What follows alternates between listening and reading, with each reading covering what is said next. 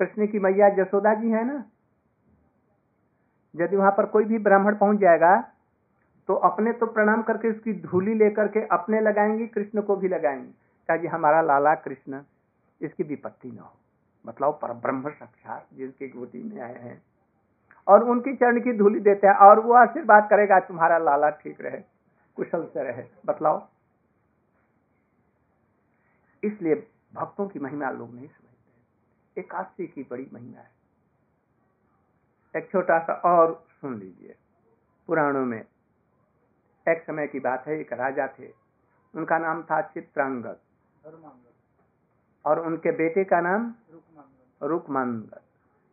और उनका नाम था धर्मांगद। ये कहानियाँ नहीं है माइथोलॉजी नहीं है। ये प्रत्यक्ष सत्य है। हाँ? यदि मैक्स मुलर की कथाएँ जो उन्होंने लिखा, वो यदि ठीक है, मान्य हमारे लिए है।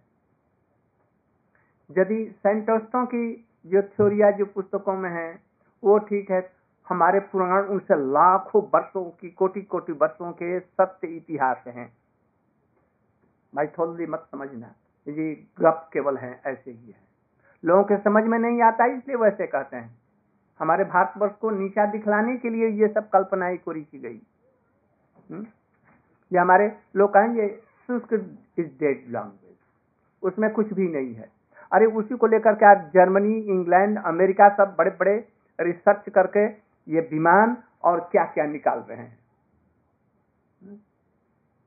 इसलिए माइथोलॉजी नहीं है, कल्पनाएँ नहीं है कोरी। जवाहरलाल ने भी अपनी इंदिरा गांधी बेटी को लिखा मसूरी में। ये ये सब बेकार की बातें हैं। पुराणों की बातें विश्वास नहीं करनी चाहिए। एक आदमी ने पूछा कि गीता पढ़े हैं? तो हाँ। गीता में बतलाइए ये क्या है? मैंने पढ़ा नहीं है मैंने सुना है। कहिए आप हिंदू हिंदुस्तान के होते हुए भी वहाँ के प्रधानमंत्री होकर के आपने गीता नहीं देखा तो आपको धिक्कार है। एक अंग्रेज़ वहाँ जर्मन विद्वान ने कहा। तो हम लोगों को ये सब जानना चाहिए। आप लोग को इसलिए आप मैंने विशेष करके आप लोगों को बुलाया। अपनी भारतीय संस्कृति को मत भूलिए। चाहे स्त्रियाँ हो चाहे पुरुष हो अपने बच्चों को भी ऐसा कोई ऐसी कोई व्यवस्था आप लोग बनाएँ जो हमारी उच्च जो विश्व भर में जो उच्च संस्कृति है जिसमें आत्मविज्ञान है परमात्मा विज्ञान है प्रेम का विज्ञान है हम्म, है ना? ढाई अक्षर प्रेम का जिसके अंदर में प्रेम नहीं है और समस्त सब कुछ जानता है बड़े बड़े अटम बम बना सकता है। और प्रेम नहीं है तो वो, वो ये ज्ञान किस काम का? संसार को भ्रष्ट कर देगा जला करके खत्म कर देगा। प्रेम ज़रूर होना चाहिए। यही प्रेम की विद्या हमारे भारतवर्ष में है। इसको समझिए। तो इसलिए धर्मांगद और रुकमांगद। धर्मांगद पिता का नाम राजा और उनके बेटे का नाम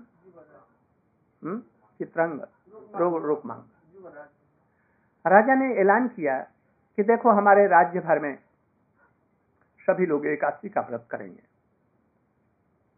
अन्न नहीं खाएँ। यदि किसी ने भूल से खा लिया तो हमारे आदमी चारों तरफ़ में हैं वो खबर लगा करके मुझे बतलाएँगे अपने देश से निकाल देंगे उनको। फांसी हम नहीं मैं नहीं देता किंतु अपने देश में नहीं रहने दूँगा। कोई भी अधार्मिक व्यक्ति को चाहे स्त्री पुरुष बाल वृद्ध कोई हो अपने देश में हमारा कोई स्थान नहीं है। धार्मिक व्यक्ति जो भगवान पर विश्वास करते हैं, सच बोलते हैं माता पिता का आदर करते हैं पति पत्नी में प्रेम से रहते हैं, स्वार्थ नहीं है, ऐसे लोग हमारे राज्य में रहे और भगवान पर जिनका विश्वास नहीं है एकादशी नहीं कर सकते माता पिता का आदर नहीं करेंगे, गुरुजनों का आदर नहीं करेंगे, हमारे राज्य को छोड़ करके दूसरे में चले जाए इसलिए एकादशी के पहले दिन उनके राज्य भर में ढिढोरा बजता था। ढिढोरा मैंने क्या? डुगडुगी बजा करके कहते थे कल एकादशी है सावधान हो जाओ। हम्म, सावधान कल एकादशी है। इस प्रकार से सब कुछ चैतन्य करा दिया जाता था। राजा अब बूढ़ा हो गया पचास वर्ष का। उसने अपने बेटे को राज्य राज्य पद दे दिया। पचास वर्ष के बाद में अब गृहस्थी नहीं करनी है। अब बहुत काम किया, पचास वर्ष। बच्चे हो गए हैं और घर में हमारा पूरा सब कुछ है। अब बेटे मालिक होकर करें। यदि 50 वर्ष 60 वर्ष के बाद में भी रिटायर्ड होने के बाद में घर में रहते हैं और मालिक बन करके रहते हैं या मालकिनी तो बहू से झगड़ा होगा बेटे से झगड़ा ज़रूर होगा और अब बच्चे आपको ज़रूर तंग करेंगे। इसलिए खुशी से उनको सब दे दीजिए। आप लोग पचास वर्ष के हो जाने के बाद में ये चाबी अपने घर की है अपनी बहू को दे देना। और ये बाप लोग क्या करेंगे? अपने बेटे को जबकि वो 24-25 वर्ष का हो जाता है और आप हो जाते हैं 60 वर्ष का भाई खुशी से उसको दे दीजिए। तब तो आपका आदर होता रहेगा घर में। और नहीं तो आदर नहीं होगा ये समझ रखिए। वो घर बेकार का हो जाएगा। पहले मांगे तो।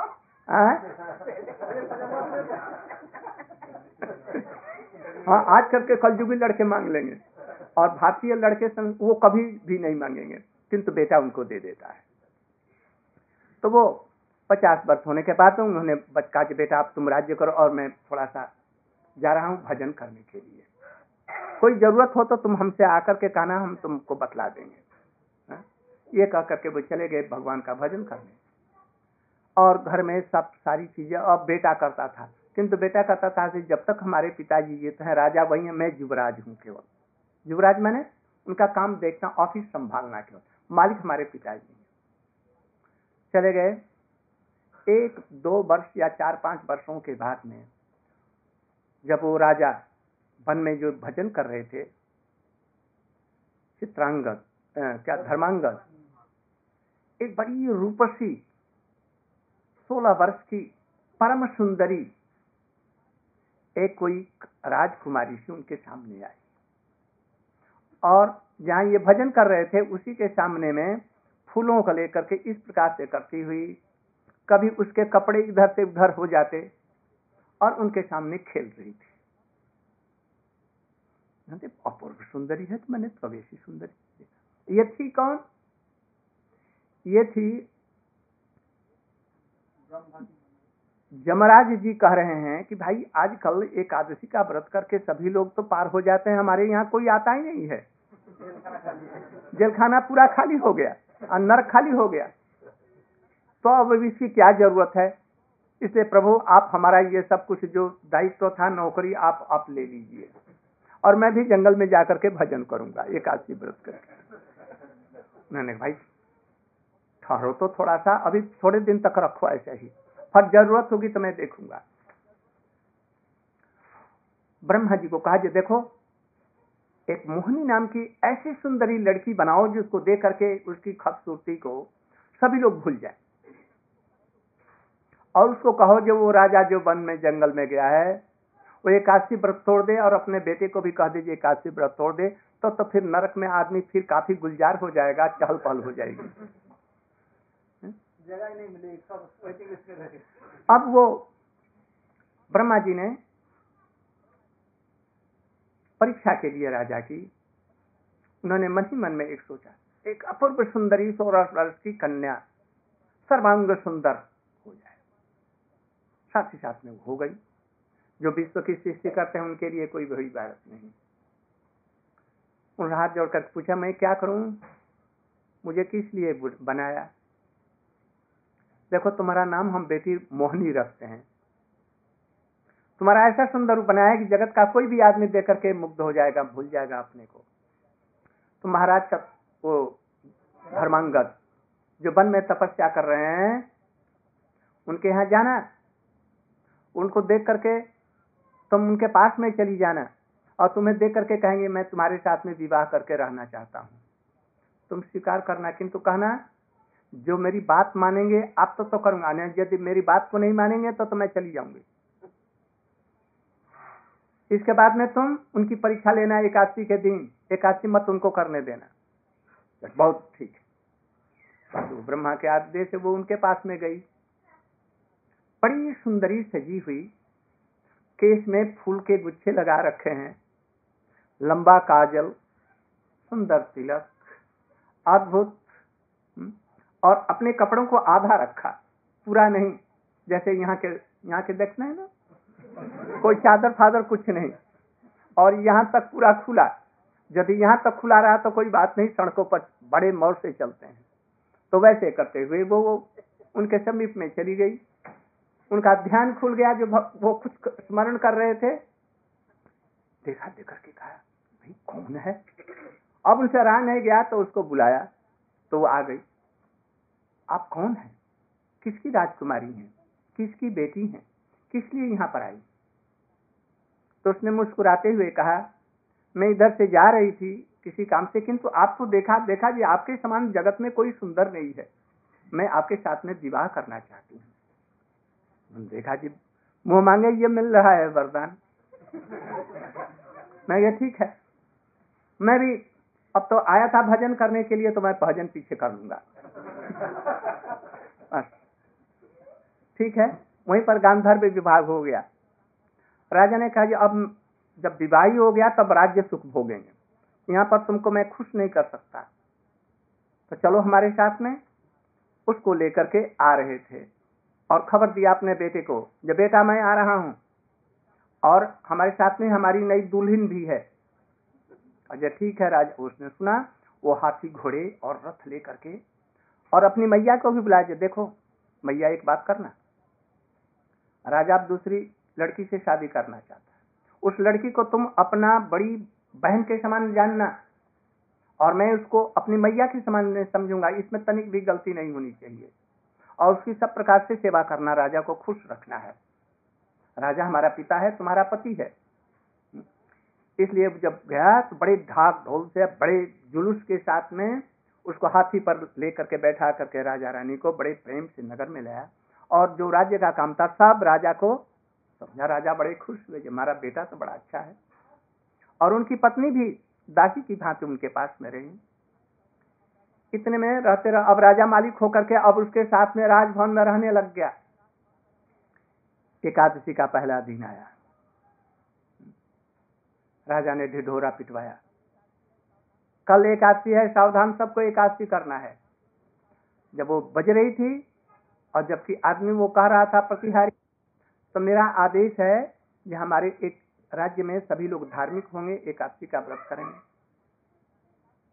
जो नहीं करेगा, उसको हम अपने राज्य से बाहर कर दूँगा।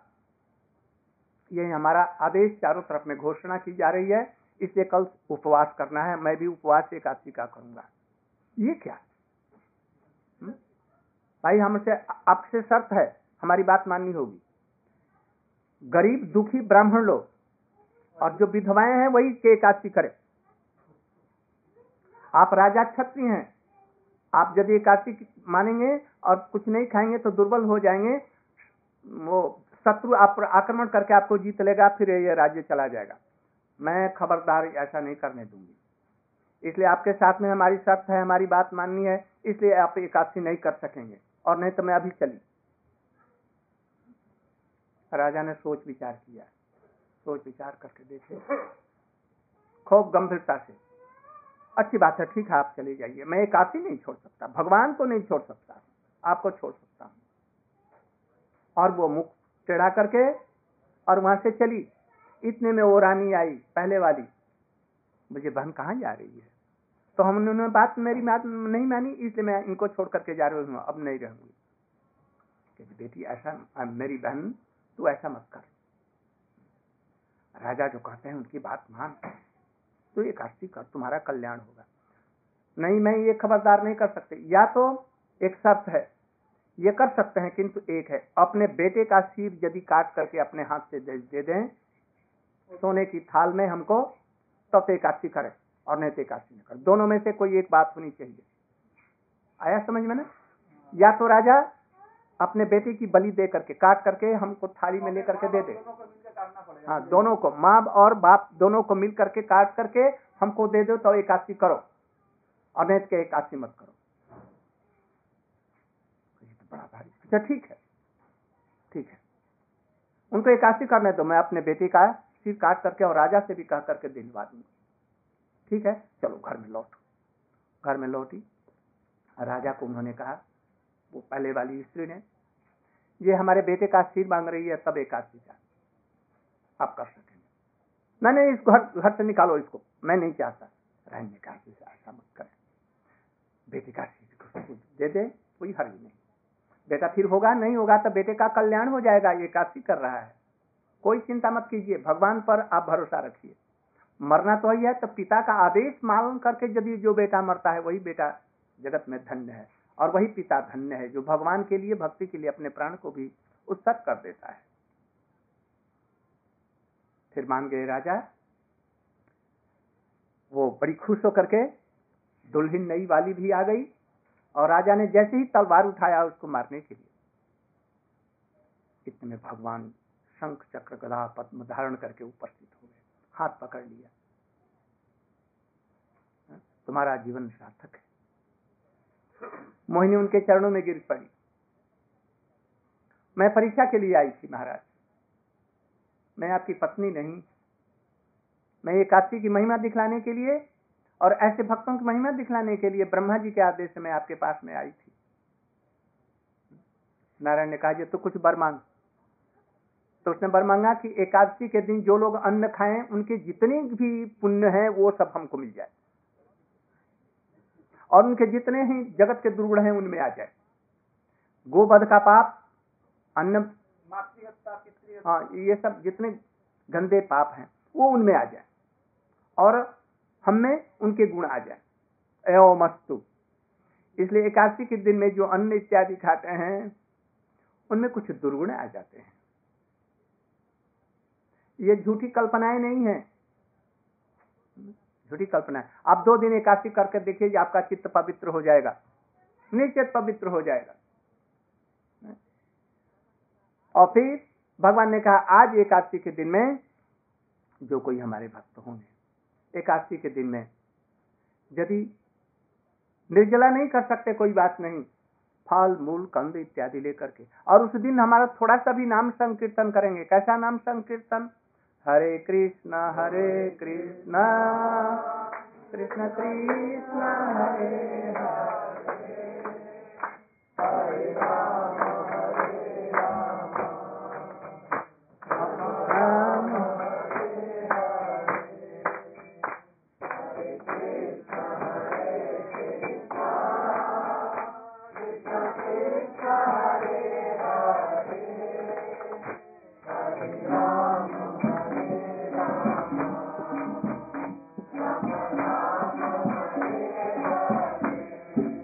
इतना नहीं आता है। राम राम, कृष्ण कृष्ण, राधे राधे राधे श्याम, नारायण, कोई भी नाम आपको जो प्रिय है, आप कर सकते हैं, कोई भी हानि नहीं। कोई भी नाम आपका प्रिय हो, किंतु सब नामों से श्रेष्ठ कृष्ण का नाम।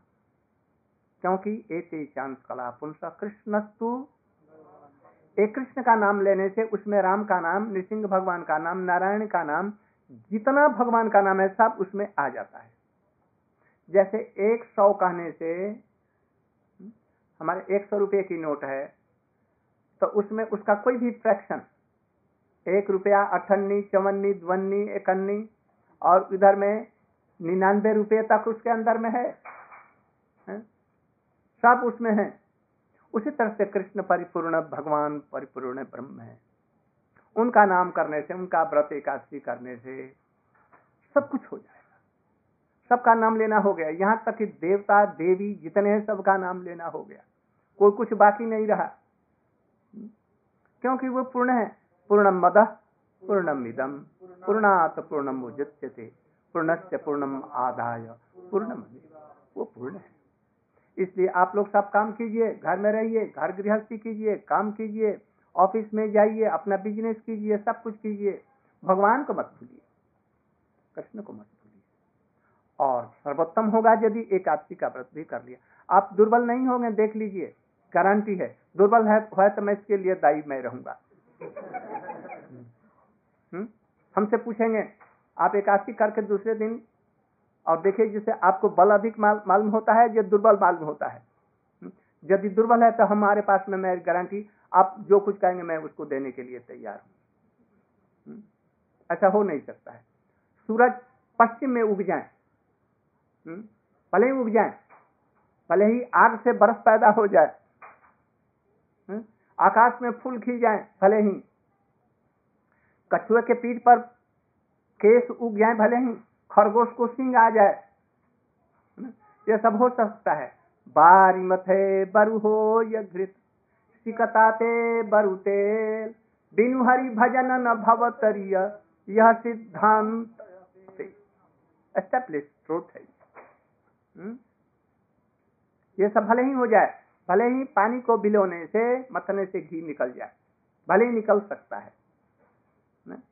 किंतु भगवान का जो भजन करेगा एकादशी इत्यादि का जो व्रत करेगा, उसका कोई भी अनिष्ट नहीं हो सकता है ये गारंटी है।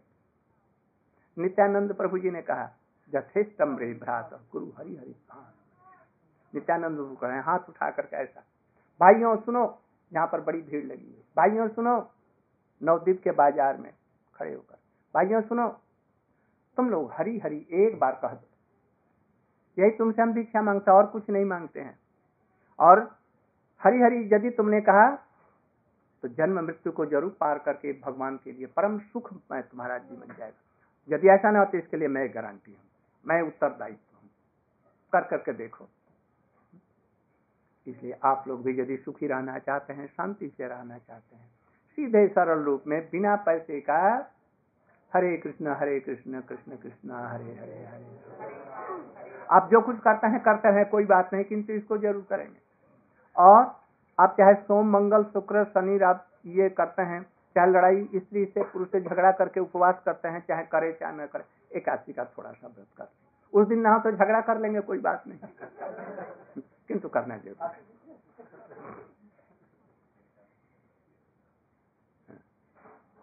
जय राधा माधव।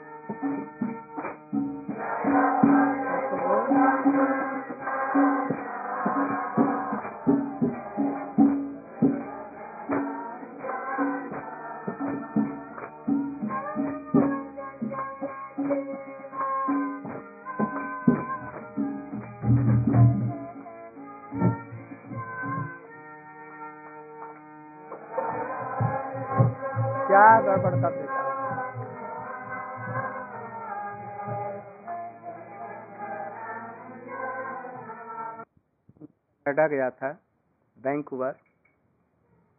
वहाँ पर एक हमारे भारत के रहने वाले हमसे मिले। पंजाब में रहते थे, वो मुझसे मिले। वो रोने लगे मुझे देख करके, हमारी कथाओं को सुन करके रोने लगे। मैंने कहा, जी, आप रोते क्यों हैं? उन्होंने कहा, मैं बहुत उच्च परिवार में रहता था। वहाँ मैं इंजीनियर था। किंतु अधिक रुपया कमाने के लिए मैं भारत को छोड़ करके लुधियाना का रहने वाले। और मैं चला आया कनाडा में। और यहाँ पर हमने करोड़ों डॉलर्स कमाए। मैं मेरी स्थिति बहुत हमको एक बेटा और बेटी है। हमारे पास में दस बीस कारें हैं बड़े बड़े कारखाने हैं, और उसकी सारी व्यवस्था मैं देखता हूँ। लड़की भी चौबीस वर्ष की हो गई है, लड़का भी बीस वर्ष का है। किंतु मैं बहुत दुखी आज संसार में सबसे बड़ा दुखी हूँ। मैंने क्यों दुखी है? आपके पास में पैसे हैं, बहुत पैसे। सब चीज़ें संसार में आपको सुख भोग करने के लिए तो काफ़ी सभी हैं। दुखी किस लिए? दुखी कि मैं क्या बतलाऊं? अभी एक महीने की बात। हमारी लड़की, एक गर्ल, बॉयफ्रेंड के साथ में हमारे घर में आई। मैं तो जानता भी नहीं था, इधर में आकर के सुना, जब गर्ल फ्रेंड किसको कहते हैं, बॉयफ्रेंड किसको कहते हैं। हमारे भारतवर्ष में ये सब नहीं। अब शायद में आमदनी हो गई हो इन देशों से। तो वो बॉयफ्रेंड को लेकर के आई। और हाथ में बहुत बेशकीमती बियर पीने का और गंदी चीज़ें खाने के लिए।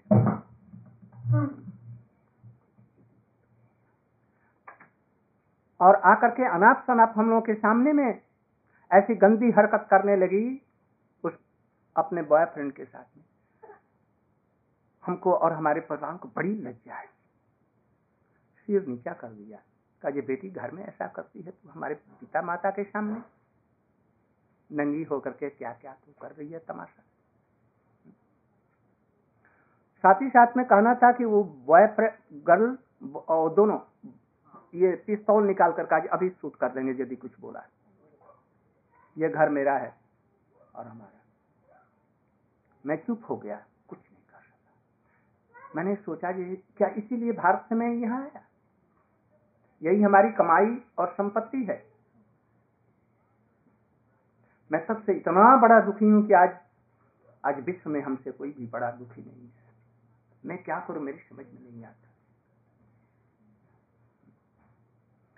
आप लोग इसकी शिक्षा लेंगे।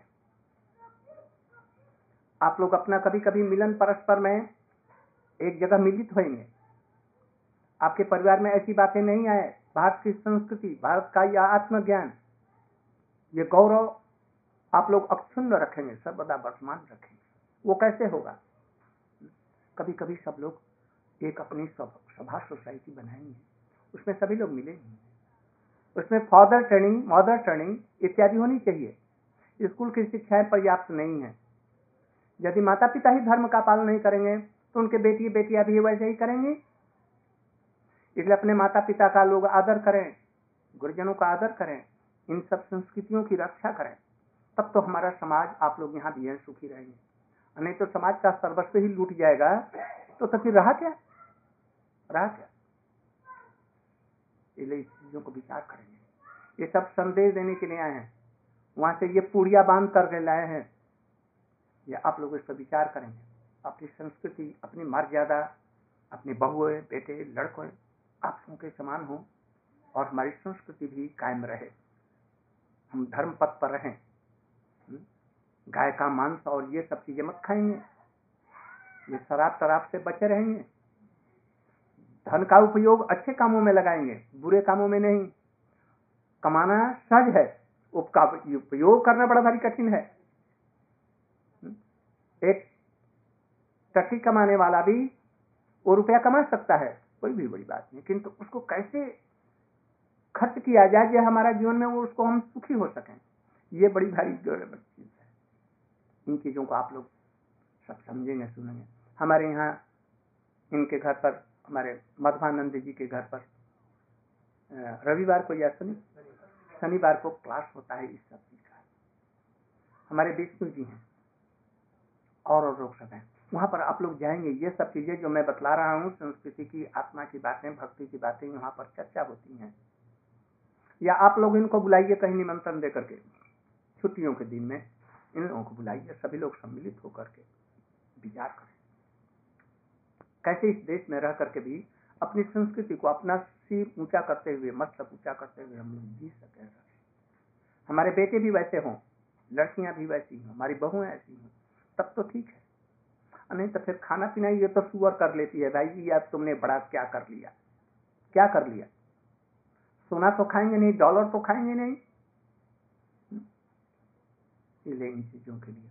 हम लोग ये सब सब, सब पुड़िया लेकर के आए हैं देने के लिए। अजर अमर पुड़िया हैं इसका आप लोग पालन करेंगे ये आप लोगों से हमारा विशेष निवेदन है। यदि ये एक आदमी भी इसमें से कर लिया तो हम समझेंगे हमारा आना सार्थक है। लो आरती करो।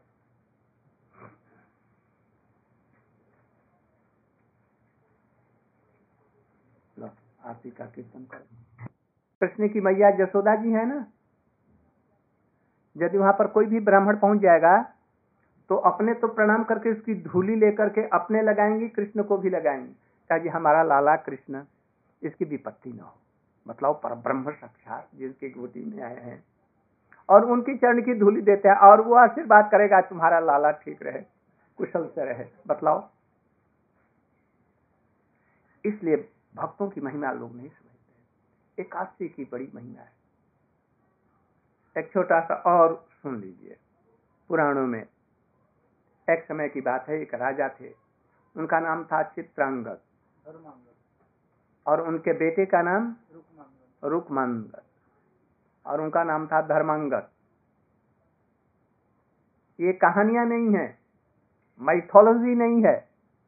ये प्रत्यक्ष सत्य हाँ? यदि मैक्स मुलर की कथाएँ जो उन्होंने लिखा, वो यदि ठीक है, मान्य हमारे लिए है। यदि सेंटोस्टों की जो थ्योरिया, जो पुस्तकों में है, वो ठीक है, हमारे पुराण उनसे लाखों वर्षों की कोटि कोटि वर्षों के सत्य इतिहास हैं। माइथोलॉजी मत समझना। ये गप केवल है, ऐसे ही है। लोगों के समझ में नहीं आता, इसलिए वैसे कहते हैं। हमारे भारतवर्ष को नीचा दिखलाने के लिए ये सब कल्पनाएँ कोरी की गई। हुँ? ये हमारे लोग कहेंगे संस्कृत इज़ डेड लैंग्वेज। उसमें कुछ भी नहीं है। अरे उसी को लेकर के आज जर्मनी, इंग्लैंड, अमेरिका सब बड़े बड़े रिसर्च करके ये विमान और क्या क्या निकाल रहे हैं। इसलिए माइथोलॉजी नहीं है, कल्पनाएँ नहीं है कोरी। जवाहरलाल ने भी अपनी इंदिरा गांधी बेटी को लिखा मसूरी में ये ये सब बेकार की बातें हैं। पुराणों की बातें विश्वास नहीं करनी चाहिए। एक आदमी ने पूछा जो गीता पढ़े हैं? कहा गीता में बतलाइए ये क्या है? मैंने पढ़ा नहीं है। मैंने सुना है। कहिए आप हिंदू हिंदुस्तान के होते हुए भी वहाँ के प्रधानमंत्री होकर के आपने गीता नहीं देखा तो आपको धिक्कार है। एक अंग्रेज़ वहाँ जर्मन विद्वान ने कहा। तो हम लोगों को ये सब जानना चाहिए। आप लोग को इसलिए आप, मैंने विशेष करके आप लोगों को बुलाया।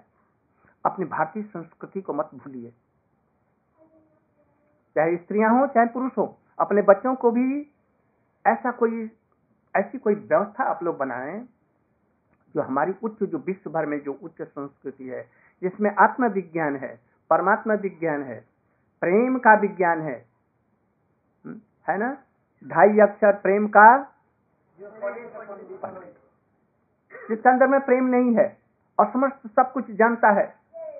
बड़े बड़े अटम बम बना सकता है और प्रेम नहीं है तो वो, ये ज्ञान किस काम का?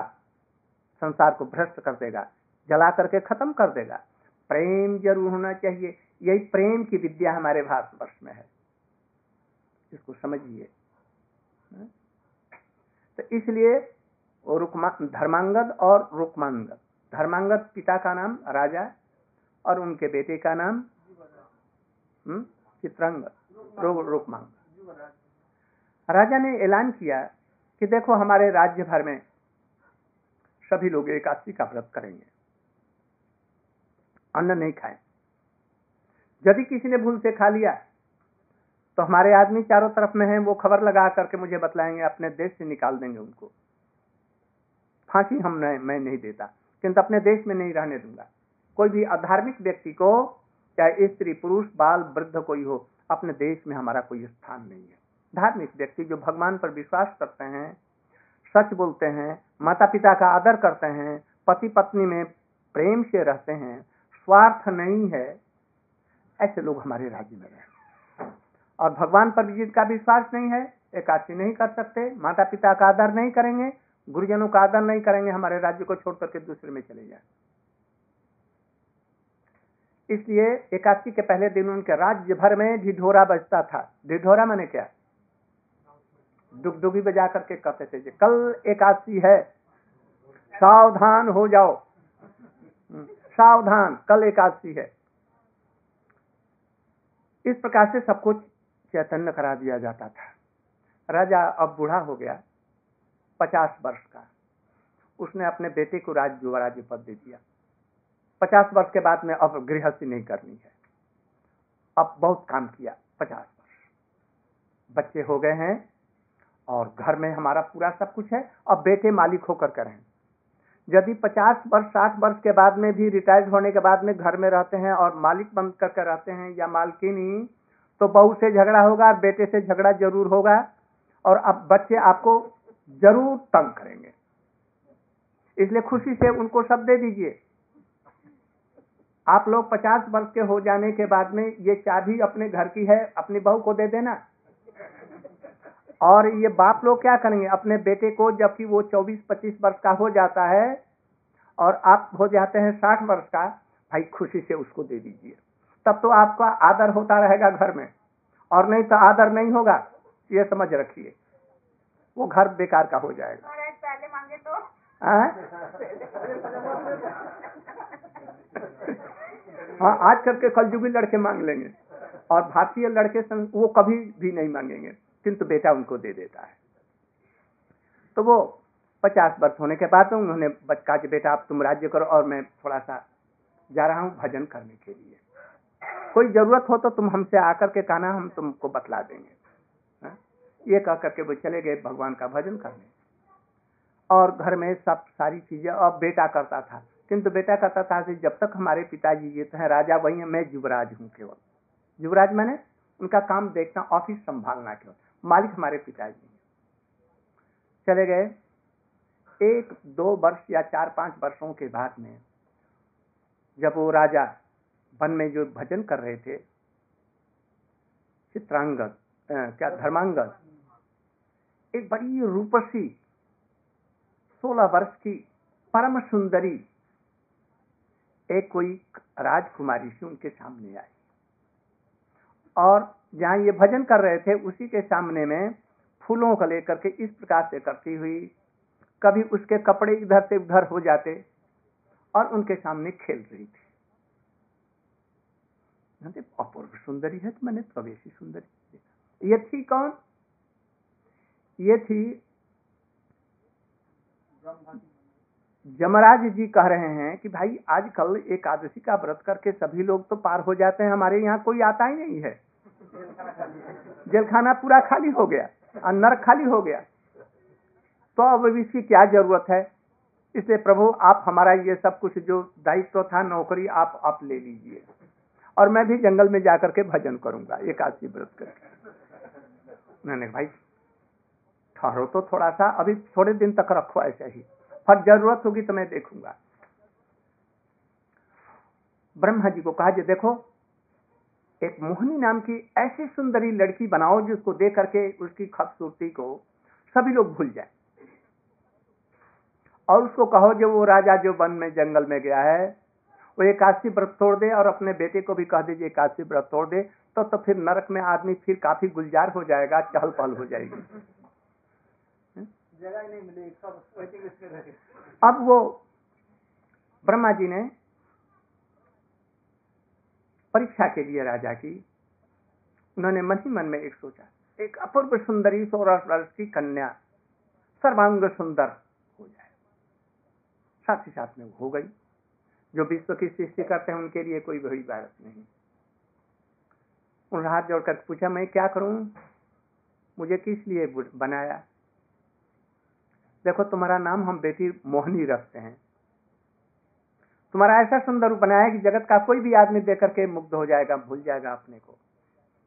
तो महाराज का वो धर्मांगद जो वन में तपस्या कर रहे हैं, उनके यहाँ जाना, उनको देख करके तुम उनके पास में चली जाना और तुम्हें देख करके कहेंगे, मैं तुम्हारे साथ में विवाह करके रहना चाहता हूँ। तुम स्वीकार करना, किंतु कहना जो मेरी बात मानेंगे आप तो तो करूँगा। यदि मेरी बात को नहीं मानेंगे तो तो मैं चली जाऊँगी। इसके बाद में तुम उनकी परीक्षा लेना एकादशी के दिन। एकादशी मत उनको करने देना। बहुत ठीक तो ब्रह्मा के आदेश से वो उनके पास में गई। बड़ी सुंदरी सजी हुई। केस में फूल के गुच्छे लगा रखे हैं। लंबा काजल सुंदर तिलक अद्भुत हम्म, और अपने कपड़ों को आधा रखा। पूरा नहीं। जैसे यहाँ के यहाँ के देखना है ना? कोई चादर फादर कुछ नहीं। और यहाँ तक पूरा खुला। यदि यहाँ तक खुला रहा तो कोई बात नहीं सड़कों पर बड़े मौर से चलते हैं। तो वैसे करते हुए वो, वो उनके समीप में चली गई। उनका ध्यान खुल गया जो वो कुछ स्मरण कर रहे थे। देखा देख करके कहा भाई कौन है? अब उनसे रहा नहीं गया तो उसको बुलाया। तो वो आ गई। आप कौन है? किसकी राजकुमारी हैं? किसकी बेटी हैं? किस लिए यहाँ पर आई? तो उसने मुस्कुराते हुए कहा, मैं इधर से जा रही थी किसी काम से, किंतु आपको देखा देखा जी, आपके समान जगत में कोई सुंदर नहीं है। मैं आपके साथ में विवाह करना चाहती हूँ। देखा जी, मुँह मांगे, ये मिल रहा है वरदान। मैं ये ठीक है। मैं भी, अब तो आया था भजन करने के लिए तो मैं भजन पीछे कर लूँगा। ठीक है?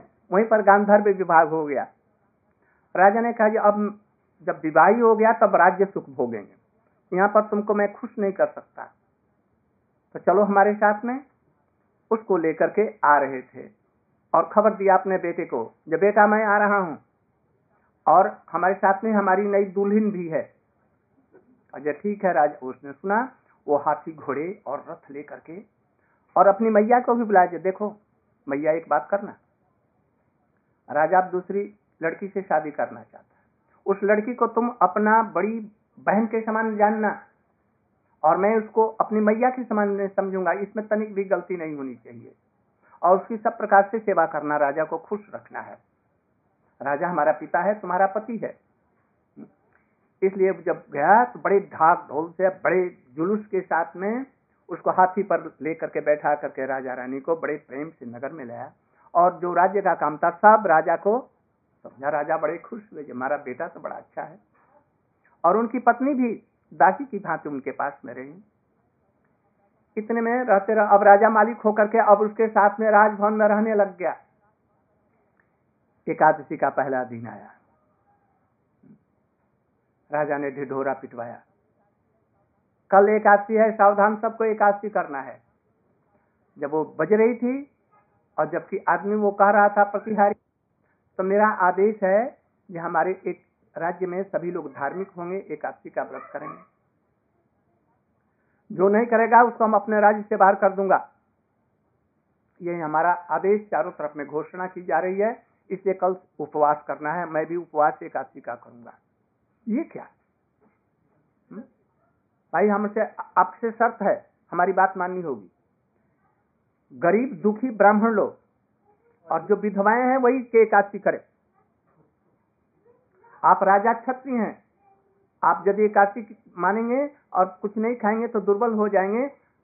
वो शत्रु आप आक्रमण करके आपको जीत लेगा, फिर ये राज्य चला जाएगा। मैं खबरदार ऐसा नहीं करने दूँगी। इसलिए आपके साथ में हमारी शर्त है, हमारी बात माननी है। इसलिए आप एकादशी नहीं कर सकेंगे। और नहीं तो मैं अभी चली।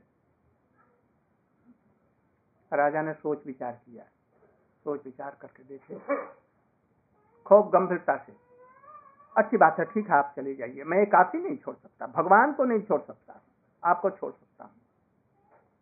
और वो मुख टेढ़ा करके और वहाँ से चली। इतने में वो रानी आई, पहले वाली। मुझे बहन कहाँ जा रही है? तो हमने उन्होंने बात मेरी बात नहीं मानी, इसलिए मैं इनको छोड़ करके जा रही हूँ। अब नहीं रहूँगी। बेटी, ऐसा, मेरी बहन तू ऐसा मत कर। राजा जो कहते हैं उनकी बात मान। तो ये काशी कर तुम्हारा कल्याण होगा। नहीं मैं ये खबरदार नहीं कर सकते। या तो एक शर्त है ये कर सकते हैं किंतु एक है अपने बेटे का सिर यदि काट करके अपने हाथ से दे, दे सोने की थाल में हमको तो एकादशी करें और नहीं तो एकादशी न करें। दोनों में से कोई एक बात होनी चाहिए। आया समझ में ना? या तो राजा अपने बेटे की बलि दे करके, काट करके हमको थाली में लेकर के दे दे। को हाँ दोनों को, माँ और बाप दोनों को मिल करके, काट करके हमको दे दो तो एकादशी करो। और नहीं तो एकादशी मत करो। तो बड़ा भारी। अच्छा ठीक है। ठीक है। उनको एकादशी करने दो। मैं अपने बेटे का सिर काट करके और राजा से भी कह करके दिलवा दूँगा। ठीक है? चलो, घर में लौटो। घर में लौटी। राजा को उन्होंने कहा वो पहले वाली स्त्री ने। ये हमारे बेटे का सिर मांग रही है, तब एकादशी का आप कर सकेंगे नहीं इस घर घर से निकालो इसको। मैं नहीं चाहता। रहने का ऐसा मत करें। बेटे का सिर दे दे, कोई हर्ज नहीं। बेटा फिर होगा, नहीं होगा तो बेटे का कल्याण हो जाएगा, ये एकादशी कर रहा है। कोई चिंता मत कीजिए, भगवान पर आप भरोसा रखिए। मरना तो ही है तो पिता का आदेश मालूम करके यदि जो बेटा मरता है, वही बेटा जगत में धन्य है। और वही पिता धन्य है जो भगवान के लिए, भक्ति के लिए अपने प्राण को भी उत्सर्ग कर देता है। फिर मान गए राजा, वो बड़ी खुश होकर के दुल्हन नई वाली भी आ गई और राजा ने जैसे ही तलवार उठाया उसको मारने के लिए। इतने भगवान शंख चक्र गदा पद्म धारण करके उपस्थित हो गए, हाथ पकड़ लिया। तुम्हारा जीवन सार्थक है। मोहिनी उनके चरणों में गिर पड़ी। मैं परीक्षा के लिए आई थी, महाराज। मैं आपकी पत्नी नहीं। मैं ये काशी की महिमा दिखलाने के लिए और ऐसे भक्तों की महिमा दिखलाने के लिए ब्रह्मा जी के आदेश से मैं आपके पास में आई थी। नारायण ने कहा तो कुछ बर मांग। तो उसने बर मांगा कि एकादशी के दिन जो लोग अन्न खाएँ, उनके जितने भी पुण्य हैं, वो सब हमको मिल जाए। और उनके जितने ही जगत के दुर्गुण हैं उनमें आ जाए। गोवध का पाप अन्न हाँ ये सब जितने गंदे पाप हैं वो उनमें आ जाए। और हम में उनके गुण आ जाए। एवं मस्तु इसलिए एकादशी के दिन में जो अन्न इत्यादि खाते हैं उनमें कुछ दुर्गुण आ जाते हैं। ये झूठी कल्पनाएँ नहीं है। झूठी कल्पना है। आप दो दिन एकादशी करके देखिए आपका चित्त पवित्र हो जाएगा। निश्चित पवित्र हो जाएगा। और फिर भगवान ने कहा, आज एकादशी के दिन में जो कोई हमारे भक्त होंगे एकादशी के दिन में यदि निर्जला नहीं कर सकते, कोई बात नहीं। फल, मूल, कंद इत्यादि लेकर के। और उस दिन हमारा थोड़ा सा भी नाम संकीर्तन करेंगे। कैसा नाम संकीर्तन? हरे कृष्ण हरे कृष्ण। कृष्ण कृष्ण हरे हरे।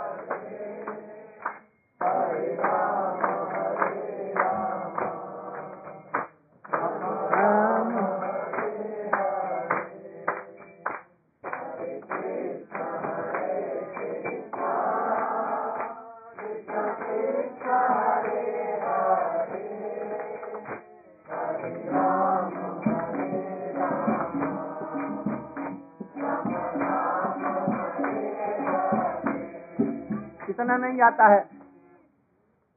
राम राम, कृष्ण कृष्ण, राधे राधे राधे श्याम। नारायण, कोई भी नाम आपको जो प्रिय है, आप कर सकते हैं, कोई भी हानि नहीं। कोई भी नाम आपका प्रिय हो, किंतु सब नामों से श्रेष्ठ कृष्ण का नाम। क्योंकि एते चांस कला पुंस कृष्णस्तु एक कृष्ण का नाम लेने से उसमें राम का नाम नृसिंह भगवान का नाम नारायण का नाम जितना भगवान का नाम है सब उसमें आ जाता है जैसे एक सौ कहने से हमारे एक सौ रुपये की नोट है तो उसमें उसका कोई भी फ्रैक्शन एक रुपया अठन्नी चवन्नी द्वन्नी इकन्नी और इधर में निन्यानवे रुपये तक उसके अंदर में है, है? सब उसमें है उसी तरह से कृष्ण परिपूर्ण, भगवान परिपूर्ण ब्रह्म है। उनका नाम करने से, उनका व्रत एकादशी करने से सब कुछ हो जाएगा। सबका नाम लेना हो गया। यहाँ तक कि देवता, देवी जितने हैं, सबका नाम लेना हो गया। कोई कुछ बाकी नहीं रहा। क्योंकि वो पूर्ण है।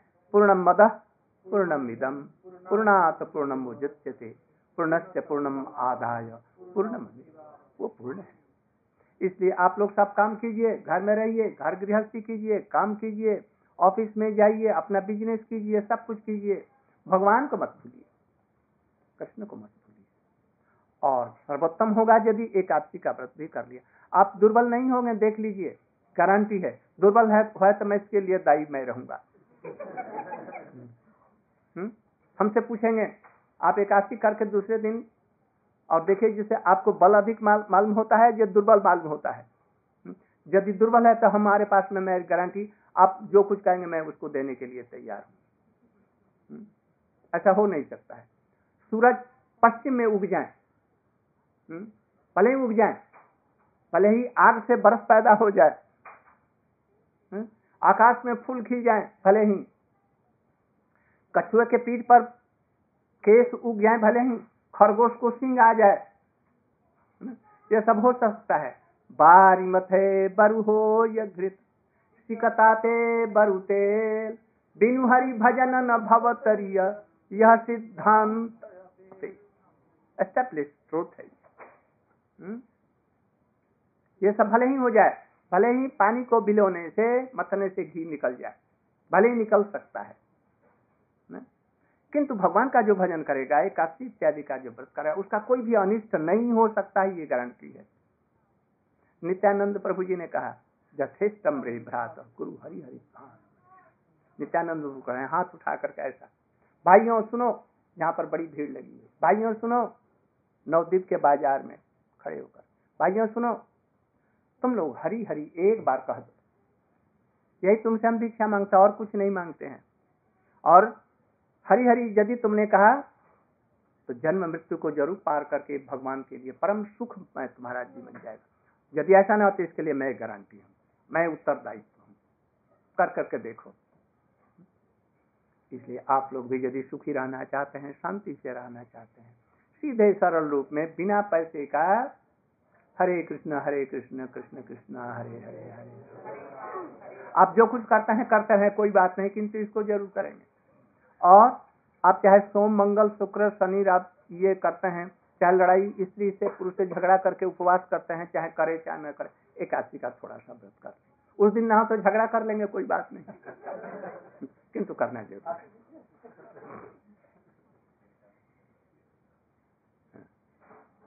जय राधा माधव।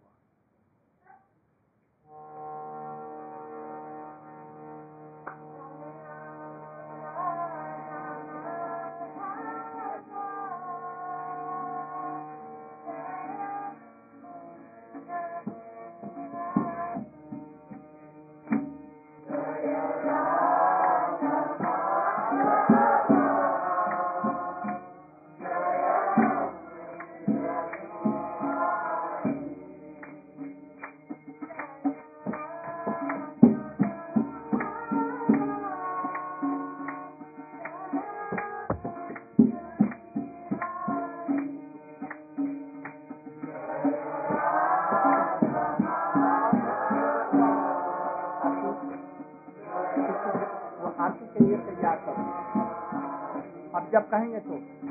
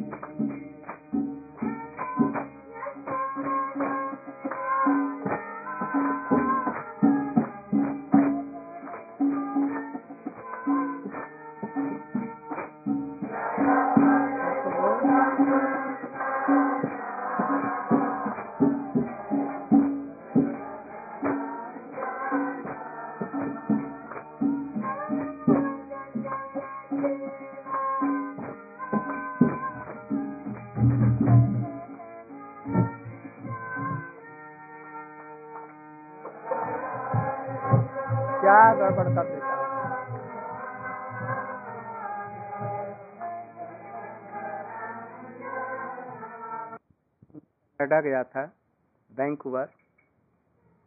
वहाँ पर एक हमारे भारत के रहने वाले हमसे मिले। पंजाब में रहते थे, वो मुझसे मिले। वो रोने लगे मुझे देख करके, हमारी कथाओं को सुन करके रोने लगे।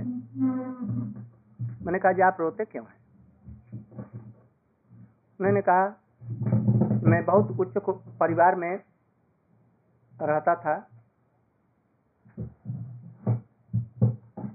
वहाँ मैं इंजीनियर था। किंतु अधिक रुपया कमाने के लिए मैं भारत को छोड़ करके लुधियाना का रहने वाले। और मैं चला आया कनाडा में। और यहाँ पर हमने करोड़ों डॉलर्स कमाए। मैं मेरी स्थिति बहुत हमको एक बेटा और बेटी है। हमारे पास में दस, बीस कारें हैं बड़े बड़े कारखाने हैं, और उसकी सारी व्यवस्था मैं देखता हूँ। लड़की भी चौबीस वर्ष की हो गई है, लड़का भी बीस वर्ष का है। किंतु मैं बहुत दुखी आज संसार में सबसे बड़ा दुखी हूँ। मैंने क्यों दुखी है? आपके पास में पैसे हैं, बहुत पैसे सब चीज़ें संसार में आपको सुख भोग करने के लिए तो काफ़ी सभी हैं। दुखी किस लिए? दुखी कि मैं क्या बतलाऊं? अभी एक महीने की बात। हमारी लड़की एक गर्ल, बॉयफ्रेंड के साथ में हमारे घर में आई। मैं तो जानता भी नहीं था, इधर में आकर के सुना, जब गर्ल फ्रेंड किसको कहते हैं, बॉयफ्रेंड किसको कहते हैं, हमारे भारत वर्ष में ये सब नहीं। अब शायद में आमदनी हो गई हो इन देशों से। तो वो बॉयफ्रेंड को लेकर के आई। और हाथ में बहुत बेशकीमती बियर पीने का और गंदी चीज़ें खाने के लिए।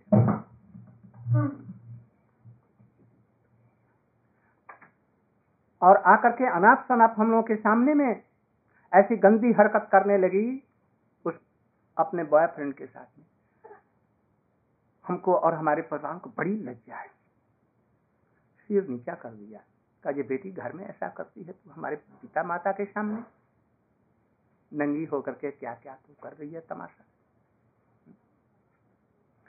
साथ ही साथ में कहना था कि वो बॉयफ्रेंड गर्ल और दोनों, ये पिस्तौल निकाल कर कहा, अभी शूट कर देंगे यदि कुछ बोला ये घर मेरा है और हमारा मैं चुप हो गया कुछ नहीं कर सकता मैंने सोचा कि क्या इसीलिए भारत से मैं यहाँ आया?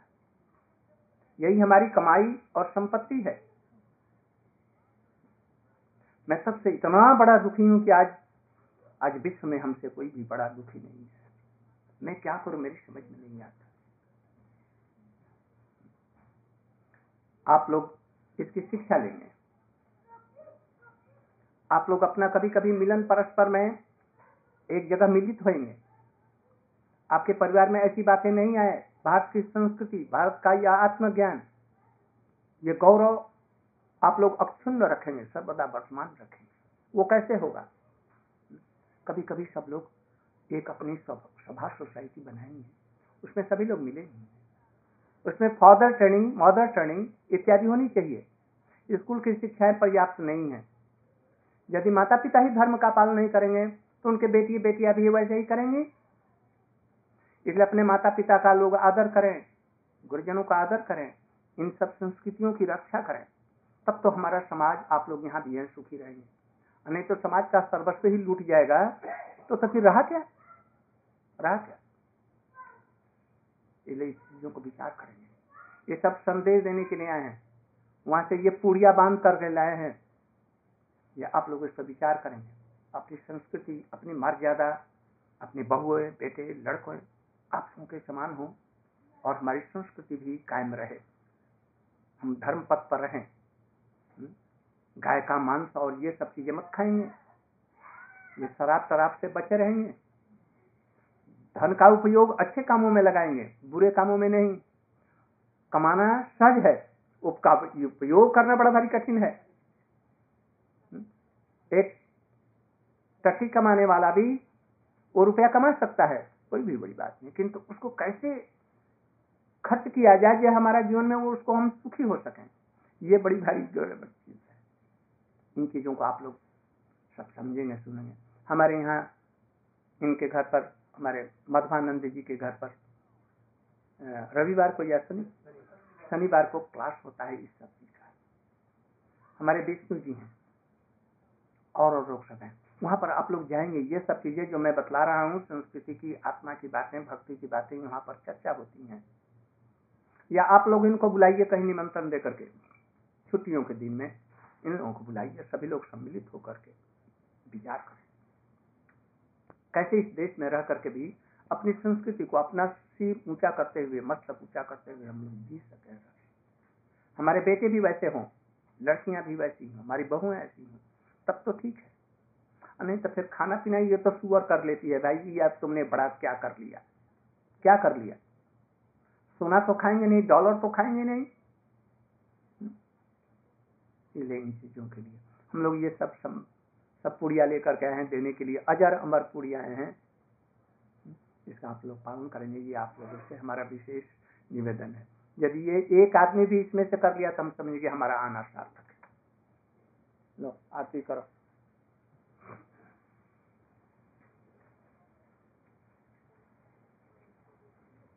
आरती का कीर्तन करो।